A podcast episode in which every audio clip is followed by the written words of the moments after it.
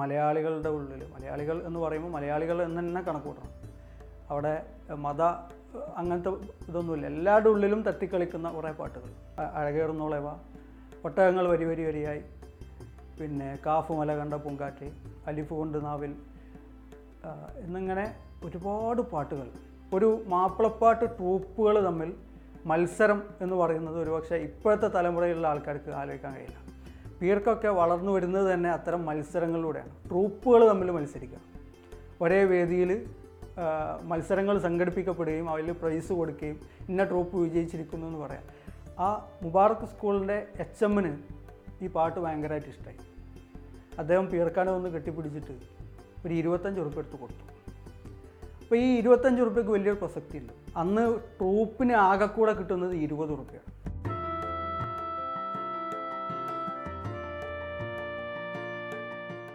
ഒരു യുഗത്തിനെ മാപ്പിളപ്പാട്ടിൻ്റെ വഴിയിലേക്ക് തെളിച്ചിട്ടുള്ള ഒരുപാട് പ്രതിഭകളുണ്ട്. ഒരേ സമയത്ത് തന്നെയാണ് ഈ പ്രതിഭകളൊക്കെ വന്നിട്ടുള്ളത്. പീർ മുഹമ്മദ്, പിന്നെ സിബല്ല സദാനന്ദൻ, VM കുട്ടി, വടകര കുഞ്ഞിമൂസക്ക, അങ്ങനെ ഒരുപാട് ആളുകൾ, വിളയിൽ ഫസീലത്ത. അപ്പോൾ ഈ ആളുകളൊക്കെ ഒരേ സമയത്ത് തന്നെയാണ് എന്നുള്ളത് വലിയൊരു അത്ഭുതമുള്ള ഒരു കാഴ്ചയാണ്. കാരണം മാപ്പിളപ്പാട്ടിനെ വലിയ ഉന്നതിയിലേക്ക് ഇവരൊക്കെ നയിച്ചിട്ടുണ്ട്. ഇവരുടെ ഒക്കെ പങ്ക് വ്യത്യസ്തമാണ്. ഒരു കാലത്ത് കല്യാണ വീടുകളിൽ മാത്രം ഒതുങ്ങിയിരുന്ന മാപ്പിളപ്പാട്ടിനെ മുന്നോട്ട് കൊണ്ടുവരുന്നതിൽ VM കുട്ടിക്കാർക്ക് വലിയ പങ്കുണ്ട്. ഈ VM കുട്ടി, വിളയിൽ ഫസീല എന്ന് പറയുന്ന ഒരു ഡ്യുവോ ഒരു വലിയ തരംഗമായിക്കൊണ്ടിരുന്ന ഒരു സമയം. ആ സമയത്ത് തന്നെയാണ് യഥാർത്ഥത്തിൽ ഒട്ടും നമ്മൾ പരമ്പരാഗതമായിട്ട് വലിയ ഒരു ഗൗരവമുള്ള ഘനഗംഭീരമായ ശബ്ദം എന്നൊക്കെ പറയുന്ന ആ ശബ്ദങ്ങളൊന്നും ഇല്ലാത്ത തനി സാധാരണമായിട്ടുള്ള കുറച്ചൊരു ഫെമിനിൻ സൗണ്ട് വേണമെങ്കിൽ നമുക്ക് പറയാവുന്ന ആ ഒരു തരത്തിലുള്ള ശബ്ദമുള്ള ഒരു ചെറുപ്പക്കാരൻ മാപ്പിളപ്പാട്ട് എന്ന് പറയുന്ന വലിയൊരു സമുദ്രത്തിലേക്ക് കാലെടുത്ത് വെക്കുന്നത് പീർ മുഹമ്മദ് ഖാൻ. എൻ്റെ മനസ്സിൽ ഞാൻ അദ്ദേഹത്തിനെ ആദ്യമായിട്ട് കേട്ടിട്ടുണ്ട്, അതിന് മുമ്പൊക്കെ കേട്ടിട്ടുണ്ട്. പക്ഷേ പീർ മുഹമ്മദ് എന്നുള്ള പേര് അല്ലെങ്കിൽ ആ ശബ്ദം എൻ്റെ മനസ്സിലേക്ക് കയറി വരുന്നത് അലിഫ് കൊണ്ട് നാവിൽ മധുപുരട്ടിയോനെ, അറിവ് കൊണ്ടു നേരിൽ എന്നെ നയിച്ചോനെ, നീ ചൊരിയുക നിറകതിരുകളീ രാത്രിയിൽ എന്ന് പറയുന്ന ആ ഒരു പാട്ടോടു കൂടിയാണ്. ആ പാട്ട് വല്ലാതെ ഉള്ളിലിങ്ങനെ തങ്ങി നിന്നിരുന്ന ഒരു സമയമുണ്ടായിരുന്നു. എന്തുകൊണ്ടെന്ന് വെച്ചാൽ അങ്ങനെ പ്രത്യേകിച്ച് കാരണമൊന്നുമില്ല. പക്ഷേ ഈ ശബ്ദം അതേപോലെ മറ്റ് പല പാട്ടുകളിലൂടെയും പലരുടെയും മനസ്സിലേക്ക് കയറിയിട്ടുണ്ട്. ഞാൻ പിന്നെ പുടവ മാസികയ്ക്ക് വേണ്ടിയിട്ട് പാട്ടുപെട്ടി എന്ന് പറഞ്ഞ ഒരു കോളം ചെയ്യാൻ വേണ്ടിയിട്ടാണ് പീർക്കനെ കാണുന്നത്. പാട്ടുപെട്ടി എന്ന് പറഞ്ഞ കോളം കൊണ്ടാണ് പല ഗായകരുമായിട്ട് അടുക്കാനുള്ള ഒരു സാഹചര്യം ഉണ്ടായിട്ടുള്ളതെന്ന് പറയാം.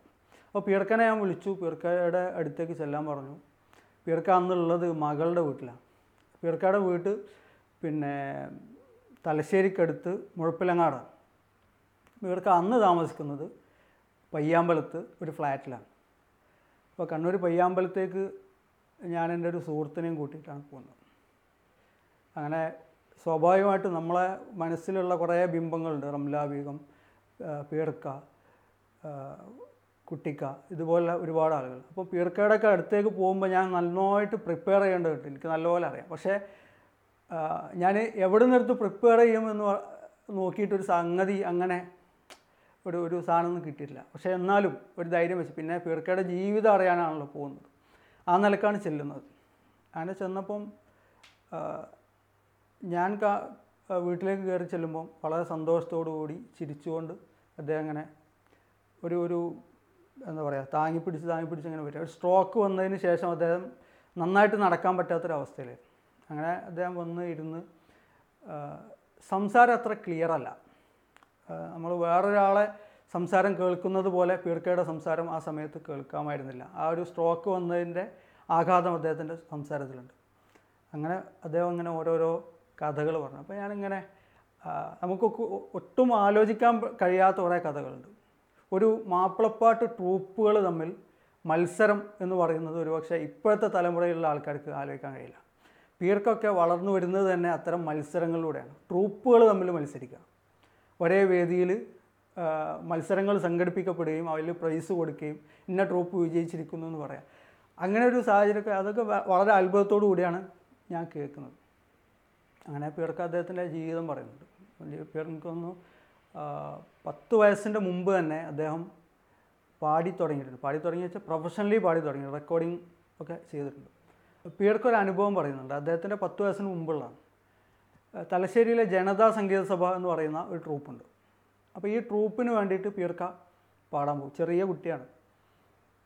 ഒരു വട്ടം മാഹിയിലുള്ള മുബാറക് ഹൈസ്കൂൾ, ഈ മുബാറക് ഹൈസ്കൂളിലേക്ക് പീർക്ക പോകുമ്പോൾ അദ്ദേഹം കൈ ഒടിഞ്ഞിട്ടാണ് പോകുന്നത്. കൈ കളിക്കുന്നതിൻ്റെ അടുത്ത് കൈ ഒടിഞ്ഞതാണ്. അങ്ങനെ അവിടെ എത്തി. അന്ന് മുബാറക് ഹൈസ്കൂളിൻ്റെ വാർഷികാഘോഷമാണ്. ഈ വാർഷികാഘോഷത്തിൽ മുഹമ്മദ് റഫിയെ പോലുള്ള പ്രമുഖരായിട്ടുള്ള ഗായകരൊക്കെ വന്ന് പോയിട്ടുണ്ട്. അവിടേക്കാണ് ഈ പറയുന്ന പീർ മുഹമ്മദ് എന്ന് പറയുന്ന ചെറിയ ഒരു ചെക്കൻ ചെന്ന് ചെല്ലുന്നത്. അങ്ങനെ പീർക്ക് അവിടെ എത്തി, പാട്ടുകളിങ്ങനെ വരുന്നു. പീർക്കയുടെ ഒരു ശബ്ദം ഞാൻ നേരത്തെ പറഞ്ഞ പോലെ ചെറിയൊരു ഫെമിനിൻ സൗണ്ടുള്ള ആളാണ്. അപ്പോൾ അദ്ദേഹം ആദ്യകാലത്തൊക്കെ പാടിയിരുന്നത് പൂർണ്ണമായിട്ടും പെൺ ശബ്ദത്തിലാണ്. അന്ന് അദ്ദേഹം പാടിയിട്ടുള്ളത് ഗീതാദത്ത് പാടിയ ജാനേ ക്യാ തൂനെ കഹി ജാനേ ക്യാ മേനെ സുനി എന്ന് പറയുന്ന ഒരു പാട്ടാണ്. അപ്പോൾ ഗീതാദത്തിൻ്റെ ആ ഫെമിനിൻ സൗണ്ടിൽ തന്നെ അദ്ദേഹം പാടാണ്. അന്നത്തെ കാലമാണ്, 1957-58 ആ സമയമാണ്. അങ്ങനെ അദ്ദേഹം പാട്ട് പാടി കഴിഞ്ഞപ്പോൾ ആ മുബാറക് സ്കൂളിൻ്റെ HM ഈ പാട്ട് ഭയങ്കരമായിട്ട് ഇഷ്ടമായി. അദ്ദേഹം പീർക്കാനെ ഒന്ന് കെട്ടിപ്പിടിച്ചിട്ട് ഒരു 25 ഉറുപ്പ്യ എടുത്ത് കൊടുത്തു. അപ്പോൾ ഈ 25 ഉറുപ്പ്യക്ക് വലിയൊരു പ്രസക്തിയുണ്ട്. അന്ന് ട്രൂപ്പിന് ആകെക്കൂടെ കിട്ടുന്നത് 20 ഉറുപ്പ്യാണ്. ഒരു ട്രൂപ്പ് മൊത്തമായിട്ട് 20 ഉറുപ്പ്യ കിട്ടുന്ന സമയത്താണ് ഈ HM എന്നിട്ട് പീർക്കാക്ക് 25 ഉറുപ്പ്യ കൊടുക്കുന്നത്. അതുമാത്രമല്ല, അദ്ദേഹത്തിൻ്റെ ഈ ഒടിഞ്ഞ കൈ ശരിയാക്കാൻ വേണ്ടിയിട്ട് ഒരു ഉഴിച്ചിലുകാരനെയും കൂടെ ഏർപ്പാടാക്കി. അപ്പോൾ ആ സമയത്ത് അത്രയും ആ ഒരു 25 ഉറുപ്പ്യ എന്നൊക്കെ പറഞ്ഞാൽ ഇന്നത്തെ ഏത് ലക്ഷക്കണക്കിന് ഉറുപ്പ്യൻ്റെ വിലയുള്ള ആ 25 ഉറുപ്പ്യ അങ്ങനെയും കൊടുക്കാവുന്ന തരത്തിൽ ആനന്ദിപ്പിക്കുന്ന ഒരു ഗാനമായിരുന്നു അദ്ദേഹം അവിടെ ആലപിച്ചത് എന്നുള്ളതാണ് നമുക്കതിന് കിട്ടുന്നൊരു സംഗതി. അതിൻ്റെ തൊട്ട് പിന്നാലെ തന്നെയാണ് അദ്ദേഹം ഫസ്റ്റ് റെക്കോർഡിംഗ് ഒക്കെ ചെയ്യുന്നത്.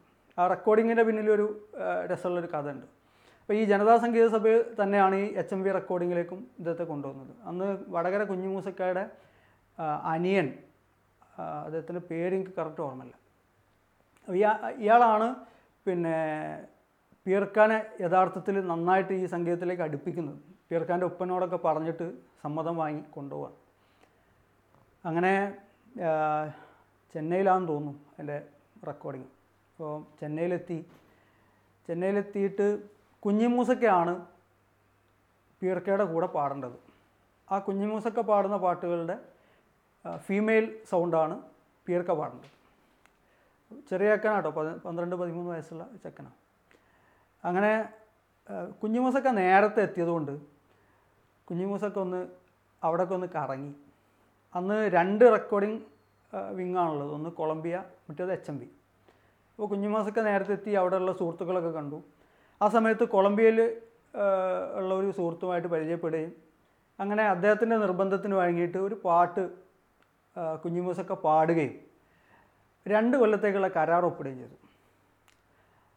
അങ്ങനെ അത് കഴിഞ്ഞ് കുഞ്ഞിമൂസക്ക വിചാരിക്കുന്നത് ഇത് കഴിഞ്ഞാൽ HMVക്ക് വേണ്ടിയിട്ട് പാടാലോ എന്നുള്ളതാണ്. പക്ഷേ കൊളംബിയക്ക് വേണ്ടി കരാർ ഒപ്പിട്ട ഒരാളെ കൊണ്ട് HMVക്ക് വേണ്ടി പാടിപ്പിക്കില്ല. എന്നാൽ കുഞ്ഞിമൂസക്ക ഈ പാട്ട് പാടാൻ വേണ്ടി, ഇവർ പാടാൻ പോയ പാട്ട് പാടാൻ വേണ്ടിയിട്ട് റെക്കോർഡിംഗ് സ്റ്റുഡിയോയിലേക്ക് കയറിയപ്പോൾ സ്റ്റുഡിയോക്കാരത് സമ്മതിച്ചില്ല. അങ്ങനെ കുഞ്ഞിമൂസക്ക ഇത് പാടാൻ കഴിയാത്ത അവസ്ഥ വന്നു. ഇവർ കുറേ നിർബന്ധിച്ചു, പീർക്കയുടെ കൂടെ വന്നിട്ടുള്ള ആൾക്കാരൊക്കെ നിർബന്ധിച്ചു, ഒന്നും നടന്നില്ല. അങ്ങനെ അവസാനം ജനതാ സംഗീത സഭയിലെ മെമ്പർമാർക്കല്ലാതെ ഇത് പാടാനുള്ളൊരു സാഹചര്യമില്ല. അങ്ങനെ ഗത്യന്തരമില്ലാതെ എന്തെങ്കിലും ഒരു വഴി കാണണമല്ലോ. അങ്ങനെ പട്ടം സദൻ എന്ന് പറയുന്ന ഒരു കലാകാരനെ 2 വർഷത്തേക്ക് ജനതാ സംഗീത സഭയിൽ മെമ്പർഷിപ്പ് എടുപ്പിച്ചിട്ടാണ് ഈ പാട്ട് പാടുന്നത്. പിന്നെ അങ്ങനെ പട്ടം സദൻ പാടി അതിൽ ഫീമെയിൽ കൂടെയും ഡ്യൂറ്റായിട്ടും അല്ലാതെയൊക്കെ പീർക്ക 3 പാട്ടുകൾ അന്ന് ആ HMV റെക്കോർഡിൽ പാടിയിട്ടുണ്ട്. കാമുകിയെ കണ്ട് കാമുകൻ വന്നെന്നോ അങ്ങനെ എന്തോ ആണ് ആ പാട്ട് തുടങ്ങുന്നത്. ആദ്യത്തെ പാട്ടതാണ്. അതിനുശേഷം പിന്നീട് വലിയ ഉയർച്ചയിലേക്കാണ് പിയർക്ക ചെല്ലുന്നത്. പിയർക്കൊക്കെ ഒരുപാട് അവസരങ്ങൾ കിട്ടി. പിയർക്ക പാടിയിട്ടുള്ള പാട്ടുകളിൽ തുടക്കകാലത്ത് കുറേയൊക്കെ ഈ പറഞ്ഞ പോലെ ഫീമെയിൽ സൗണ്ടുകളിലാണ് പാടിയിട്ടുള്ളത്. എന്നാൽ ആ വ്യത്യസ്തമായ സൗണ്ടിനെ ഉപയോഗിച്ചുകൊണ്ട് വേണമെങ്കിൽ ആദ്യമായിട്ടൊരു പ്രൊഫഷണൽ ഗാനം പിയർക്ക പാടുന്നത് അഴകേറുന്നോളെ വാ എന്ന് പറയുന്ന പാട്ടാണ്. അത് ഭയങ്കര ഹിറ്റായി. അതിപ്പോഴും എനിക്ക് തോന്നുന്നു എല്ലാവരുടെ ഉള്ളിലും അങ്ങനെ തത്തിക്കളിക്കുന്നൊരു പാട്ടാണ് അഴകേറുന്നോളെ വാ. AT ഉമ്മറക്കയാണ് അതിൻ്റെ സംഗീതം എന്നാണ് തോന്നുന്നത്.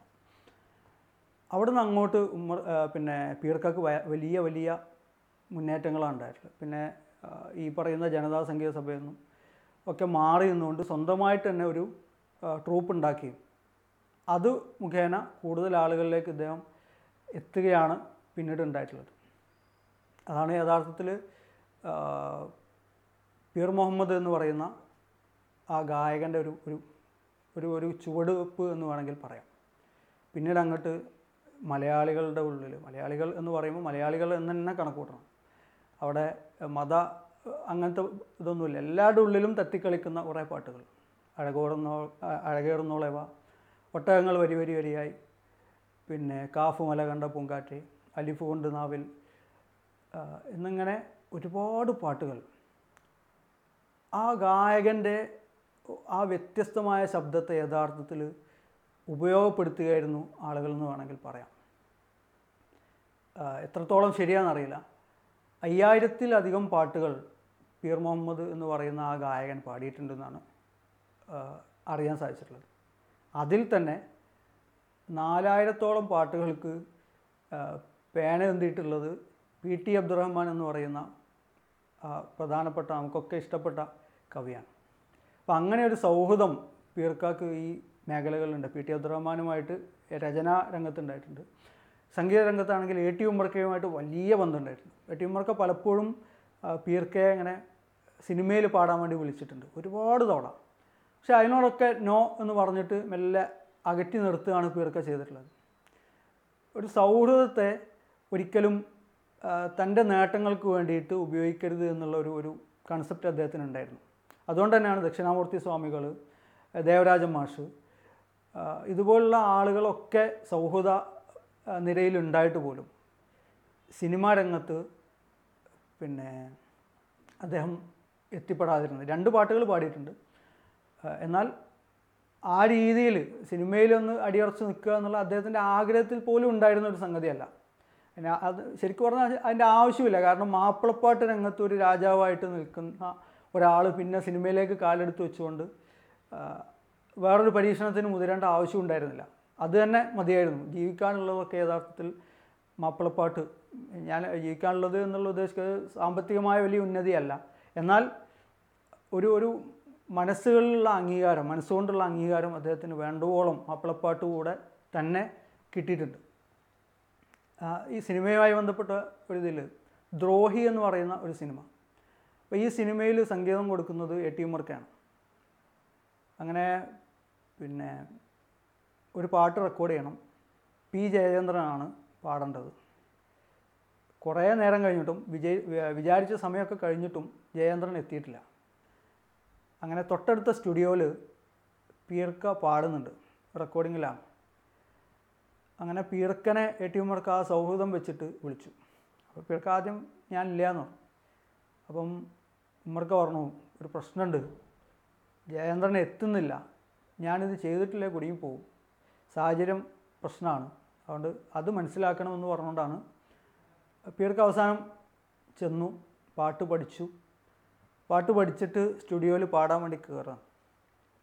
ആ സമയത്താണ് P ജയചന്ദ്രൻ വേർത്ത് കുളിച്ചുകൊണ്ട് കയറി വരുന്നത്. അപ്പോൾ P ജയചന്ദ്രൻ കയറി വന്നു. പീർക്ക പാടാൻ നിന്ന പീർക്ക ആ സ്റ്റുഡിയോയിൽ നിന്ന് എല്ലാം ഇങ്ങനെ ഇറങ്ങിപ്പോന്നു. അത് AT ഉമ്മർക്കും P ജയചന്ദ്രനും ഒരേപോലെ സങ്കടം ഉണ്ടാക്കി. അങ്ങനെ ജയചന്ദ്രൻ പറഞ്ഞു അല്ല പീർക്ക തന്നെ പാടട്ടെ, അദ്ദേഹം തന്നെ പാടട്ടെ എന്ന് ജയചന്ദ്രൻ പറയുന്നുണ്ട്. പക്ഷേ അങ്ങനെ വേറൊരാളുടെ വാറ്റത്തടിച്ചിട്ട് എനിക്ക് പ്രശസ്തനാവണ്ട എന്നുള്ളതായിരുന്നു യഥാർത്ഥത്തിൽ പീർക്കയുടെ ഒരു നിലപാട്. അങ്ങനെ പീർക്ക അവിടുന്ന് പോരാണ്ടായത്. അപ്പോൾ ആ ഒരു സംഭവത്തിനെ സംബന്ധിച്ചിട്ട് എ ടി ഉമ്മർക്ക പീർക്കനെ ചീത്ത പറയുന്ന ഒരു സംഗതി ഉണ്ടായിട്ടുണ്ട്. ഒരു അവസരം മുന്നിലേക്ക് വന്നിട്ട് അത് ഉപയോഗപ്പെടുത്തില്ലല്ലോ എന്നുള്ള സാധനം. അപ്പോഴും അദ്ദേഹത്തിൻ്റെ മറുപടി തന്നെയാണ്, വേറൊരാളുടെ വാറ്റത്തടിച്ചിട്ട് എനിക്ക് വേറെ നേട്ടങ്ങൾ ഉണ്ടാക്കേണ്ട ആവശ്യമില്ല എന്നുള്ളതാണ് പീർക്ക. അത് അങ്ങനെ ഒരു പ്രതിഭാസം ഒരു മനുഷ്യൻ എല്ലാത്തിനും. ഞാൻ പിന്നെ പയ്യാമ്പലത്തെ ഫ്ലാറ്റിൽ കുറേ നേരം ഇരുന്ന് സംസാരിച്ചിട്ടുണ്ട്. അത് കഴിഞ്ഞ് പിന്നെ വീണ്ടും ഒരിക്കൽ അദ്ദേഹത്തിൻ്റെ ഫോട്ടോസൊക്കെ കളക്ട് ചെയ്യാൻ വേണ്ടിയിട്ട് ചെല്ലുന്നുണ്ട്. അന്ന് പയ്യമ്പലത്തെ വീട്ടിൽ ഫോട്ടോസില്ല, അതുള്ളത് ഇവിടെ തലശ്ശേരി അദ്ദേഹത്തിൻ്റെ സ്വന്തം വീട്ടിലാണ്, മുഴപ്പിലങ്ങാട് വീട്ടിൽ. ഞാൻ അവിടെ ചെന്ന് അന്ന് അദ്ദേഹത്തിൻ്റെ മകൻ നിസാം അവിടെ ഉണ്ട്. നിസാം നല്ലൊരു പാട്ടുകാരനാണ്. മാപ്പിളപ്പാട്ടിൽ തന്നെ പേട വഴി പിന്തുടർന്നുകൊണ്ടിരിക്കുന്ന ഒരാളാണ് നിസാം. അപ്പോൾ നിസാംക്കുണ്ട്, പീർക്കുണ്ട്. അന്ന് പീർക്ക ഒരുപാട് ആൽബങ്ങൾ കൊണ്ടുവന്നിട്ട് ആ പഴയ ഓരോ സാധനങ്ങൾ ഇങ്ങനെ കാണിച്ചു തരുമ്പോൾ ആ ഓരോ ഫോട്ടോ കാണുമ്പോൾ ഇത് ഇന്നതാണ്, ഇന്ന സ്ഥലത്ത് നടന്നതാണ്, ഇന്ന സംഭവങ്ങളാണ് എന്നൊക്കെ അദ്ദേഹം ഇങ്ങനെ പറയുന്നുണ്ട്. അപ്പോൾ ആ ശരിക്കും ആ കണ്ണിൽ എനിക്ക് അതിൻ്റെ ആ ഒരു സന്തോഷം ഇങ്ങനെ കാണാം, ആ പഴയ ഓർമ്മകൾ ഇങ്ങനെ വരുമ്പോൾ. ഞാൻ അതിലൊരു ഫോട്ടോ ഞാൻ ശ്രദ്ധിച്ചത്, ഒരു ഫോട്ടോ കണ്ടിട്ട് മുമ്പ് ചിരിച്ചു. ചിരിച്ചിട്ട് പറഞ്ഞു, ഇത് ഞാൻ പെൺവേഷം കെട്ടിയൊരു നാടകമാണ്. അപ്പം അന്നത്തെ കാലത്ത് ഒരു കലയോടുണ്ടായിട്ടുള്ള വല്ലാത്ത അതിപ്പോഴും സൂക്ഷിച്ച് വെച്ചിരിക്കുക എന്ന് പറയുന്നൊരു സംഗതി ഉണ്ടല്ലോ, അത് വല്ലാത്തൊരു അനുഭവമായിരുന്നു. അദ്ദേഹത്തിനോട് കണ്ടുമുട്ടിയത് 2 വട്ടം ആണ് നേരിട്ട് കണ്ടിട്ടുള്ളത്. അതിനുശേഷം ഫോണിൽ ഒരുപാട് തവണ സംസാരിച്ചിട്ടുണ്ട്. എന്നാലും അത് വല്ലാത്തൊരു അനുഭവമായിട്ട് ഇങ്ങനെ ഉള്ളിൽ കിടക്കുന്നുണ്ട്. പീർക്കനെ കുറിച്ച് പറയുമ്പോൾ ഏറ്റവും പ്രധാനമായിട്ട് നമ്മൾ മനസ്സിലാക്കേണ്ട സംഗതി, 5000-ലധികം പാട്ട് പാടിയിട്ടുള്ള ഒരാൾ. പല്ലാവരത്തുള്ള തമിഴ്നാട്ടിൽ തെങ്കാശിയിലാണ് അദ്ദേഹം ജനിക്കുന്നത്, തമിഴ്നാട്ടിലാണ്. 4 വയസ്സുള്ളപ്പോഴാണ് തലശ്ശേരി വഴി വരുന്നത്. അപ്പോൾ ഈ പല്ലാവരത്തുള്ള ഒരു സാധാ സ്ത്രീ അവർ പറഞ്ഞു കൊടുത്ത ആ 4 വയസ്സിൻ്റെ ഇടയ്ക്ക് പറഞ്ഞു കൊടുത്ത വളരെ ചുരുങ്ങിയ മ്യൂസിക്, അതുമാത്രമാണ് അദ്ദേഹത്തിൻ്റെ ബേസ്. ആ ബേസിൽ നിന്നിട്ടാണ് ഇവിടെ അത്ഭുതങ്ങൾ കാണിച്ചിട്ടുള്ളത്. അത് ശരിക്ക് കൃത്യമായിട്ട് നമ്മൾ പലരും പറയാം അദ്ദേഹം പഠിച്ചിട്ടില്ല എന്ന് പറയാൻ പറ്റില്ല. കാരണം ഇങ്ങനെ ഒരു ചെറിയ സംഭവം അവിടെ ഉണ്ട്, ചെറിയ ഒരു ബേസ് ആ പല്ലാവരത്തുള്ള ഒരു നാടൻ സ്ത്രീ പറഞ്ഞു കൊടുത്തൊരു ബേസുണ്ട്.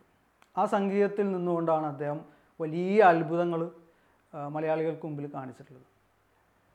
അദ്ദേഹം ഒരുപാട് നല്ല നല്ല അനുഭവങ്ങളെക്കുറിച്ച് അദ്ദേഹം പറയുന്നു. ഒരുപാട് റെക്കോർഡിംഗ് സ്റ്റുഡിയോകളിൽ പോയിട്ടുള്ളത്, പിന്നെ ഓരോ മാപ്പിളപ്പാട്ട് വേദികൾ സ്റ്റേജുകളിൽ കയറിയിട്ടുള്ളത്, ആ സ്റ്റേജുകളിൽ നിന്ന് കിട്ടിയിട്ടുള്ള അനുമോദനങ്ങൾ, സന്തോഷങ്ങൾ, അതൊക്കെ അദ്ദേഹം അയവർക്കുന്നത്. അതിൻ്റെ ഇടയ്ക്ക് അദ്ദേഹം പറഞ്ഞ 2 അനുഭവങ്ങളാണ് മോശമായിട്ടുണ്ടായിട്ടുള്ളത്.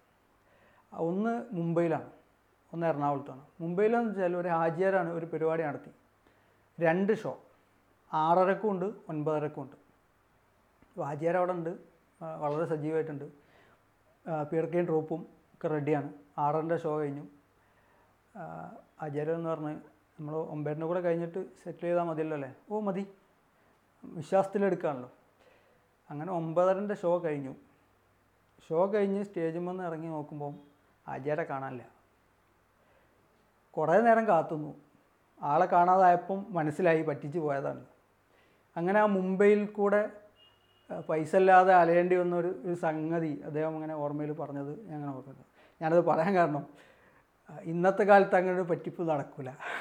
അന്ന് അദ്ദേഹത്തിൻ്റെ നിഷ്കളങ്കമായിട്ടുള്ള ഒരു പിന്നെ ചിന്ത, പറ്റിക്കൂലല്ലോ എന്നുള്ള ചിന്ത, പ്രത്യേകിച്ച് രാജ്യാർ എന്നൊക്കെ പറയുമ്പോൾ നമ്മൾ കാണുന്നൊരു സംഗതി ഉണ്ടല്ലോ. അപ്പോൾ അങ്ങനെ പറ്റിച്ച 1-2 അനുഭവങ്ങളും അദ്ദേഹത്തിൻ്റെ അനുഭവത്തിൽ ഉണ്ടായിട്ടുണ്ട് എന്ന് അദ്ദേഹം പറഞ്ഞത് ഞങ്ങൾ ഓർക്കുന്നുണ്ട്. മനസ്സിൽ നമ്മളെ ഉള്ളിലിങ്ങനെ നിൽക്കുക. കാഫുമല കണ്ട പൂങ്കാറ്റ്, അതൊക്കെ ശരിക്കും പറഞ്ഞാൽ ഞാൻ മറ്റ് പലരും പാടിയിട്ടാണ് ഇതൊക്കെ ആദ്യമായിട്ട് കേൾക്കുന്നത്. പിന്നീടാണ് ഇത് ആദ്യമായിട്ട് പാടിയ ആൾ പിന്നെ പീർക്കയാണെന്നുള്ളത് മനസ്സിലാക്കുന്നത്. അപ്പം ഇത് ഏറ്റുപാടാൻ മാത്രം, ഏറ്റുപാടി അങ്ങനെ പിന്തുടർന്നുകൊണ്ട് ഇപ്പോഴും പാടിക്കൊണ്ടേയിരിക്കാൻ മാത്രം മൂല്യമുള്ള പാട്ടുകളാണ് യഥാർത്ഥത്തിൽ പീർക്ക നമ്മുടെ മുമ്പിൽ ബാക്കി വെച്ചിട്ടുള്ളത്. ശരിക്കും ആ പാട്ടുകളിലൂടെ പീർക്കയെ മനസ്സിലാക്കാനും പീർക്ക എന്ന് പറയുന്ന ആ വലിയ ഗായകനെ നമ്മുടെ മനസ്സിൽ പ്രതിഷ്ഠിക്കാനും ഉള്ളൊരു നിമിത്തമാവട്ടെ എന്നുള്ള പ്രാർത്ഥന മാത്രമാണ് ബാക്കിയുള്ളത്.